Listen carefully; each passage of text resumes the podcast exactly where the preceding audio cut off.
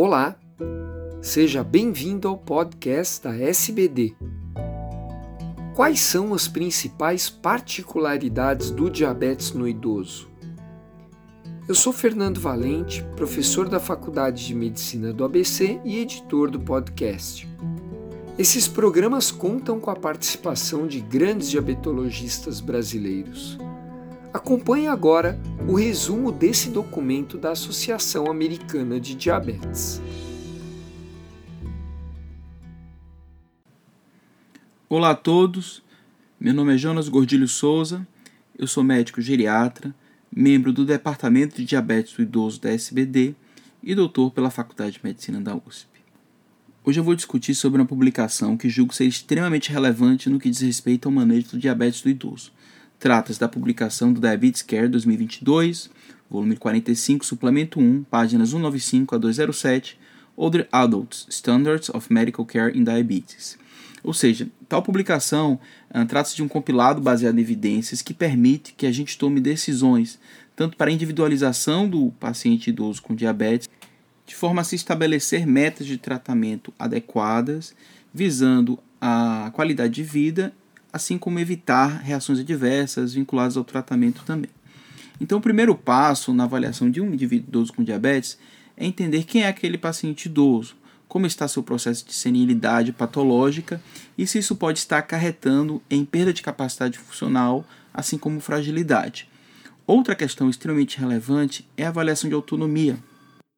E para essa abordagem, é preciso uma história clínica detalhada e a aplicação de alguma escala de triagem de demências. Isso pode ser feito por escalas rápidas, como o mini-exame do estado mental ou o próprio MOCA, ou escalas ultra-rápidas, como, por exemplo, o TeneCognitiv Screener, que é um teste realizado em 3 minutos que permite triar suspeitas de casos de demência. Bem, em relação às metas terapêuticas, eu vou começar falando um pouco sobre o KPDS, que foi o primeiro grande estudo de diabetes tipo 2, que permitiu que a gente entendesse a importância de estabelecer metas do tratamento. Então, foi um estudo multicêntrico, com 3.867 pacientes, nos quais ou foi realizado o tratamento com sulfonylureia ou metformina, ou insulina, ou tratamento convencional com dieta, em pacientes com diabetes recém-diagnosticados, com idade de 25 a 65. E é importante relatar que nesses indivíduos o diabetes era recém-diagnosticado e a mediana de idade era de apenas 54 anos. Ou seja, não se tratavam de pacientes idosos com diabetes de longa data e frágeis. Em um segmento de 10 anos, foi observado então que aqueles pacientes do grupo com tratamento intensivo tiveram menos desfechos microvasculares. Depois, um segmento pós o KPDS observou que existia uma memória metabólica e aqueles pacientes que foram tratados no KPDS, mesmo depois de serem liberados para acompanhamento com seus médicos assistentes, ainda tinham benefício em desfechos macrovasculares e ainda mortalidade.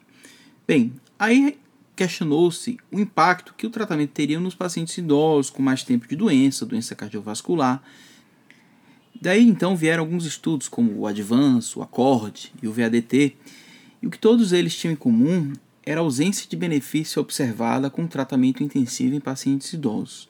Aqui eu destaco o ACCORD, que foi um trial com mais de 10 mil pacientes, com idade média de 62,2 anos, e aqueles tinham uma duração maior do diabetes, maior de 10 anos, comparado ao KPDS, um HB glicada média maior também, de 8,1, sendo que 35% dos participantes tinham um evento cardiovascular prévio, e eles foram randomizados para 2 grupos, um grupo de tratamento intensivo e o grupo de tratamento usual, e esse estudo foi interrompido antes do término por se observar um aumento de mortalidade por todas as causas no grupo intensivo. A partir de então criou-se o conceito de alvo glicêmico com curva em U, do idoso, no qual os extremos da curva têm um maior risco de mortalidade por todas as causas. Então, nós não queremos nem hiperglicemia, nem hipoglicemia. Queremos que o paciente ele fique dentro de uma meta estabelecida de forma individualizada para que ele não tenha desfechos negativos. Então, a Sociedade Americana de Diabetes, ela criou uma forma de a gente avaliar individualmente o paciente idoso e estabelecer metas que visam HB glicada, glicemia de jejum, pós-prandial e agora o time range, com o sistema intersticial de monitoramento da glicemia, em que a gente consegue ver o tempo dentro da meta, reduzindo assim a variabilidade glicêmica tempo acima e abaixo da meta. Então, seria o reflexo da curva em U. Então, baseado nesse racional, a gente tem os grupos de indivíduos idosos muito saudáveis, nos quais a gente busca um HB glicado entre 7 a 7,5, uma de jejum abaixo de 130. Temos os complexos intermediários, que buscamos um HB glicado menor do que 8%. E aí vem os pacientes que têm uma perda de capacidade funcional, alguma perda de autonomia, maior risco de hipoglicemia, disfunção renal, alteração social e cognitiva que acarretam em riscos do tratamento e diversos outros componentes. E assim é como aqueles pacientes muito complexos. E aqui a novidade é que o alvo glicêmico não é mais a meta, e sim a qualidade de vida e expectativa de vida para aqueles pacientes de cuidados paliativos. Então, o recado que eu quero dar é que existe um racional teórico que permite que a gente individualize o tratamento idoso, e a melhor forma de se realizar essa individualização é através de uma avaliação multidimensional, nos quais a gente interpreta qual a capacidade funcional daquele paciente, autonomia, como são as multimorbidades e como elas estão interferindo na saúde do indivíduo como um todo. Obrigado.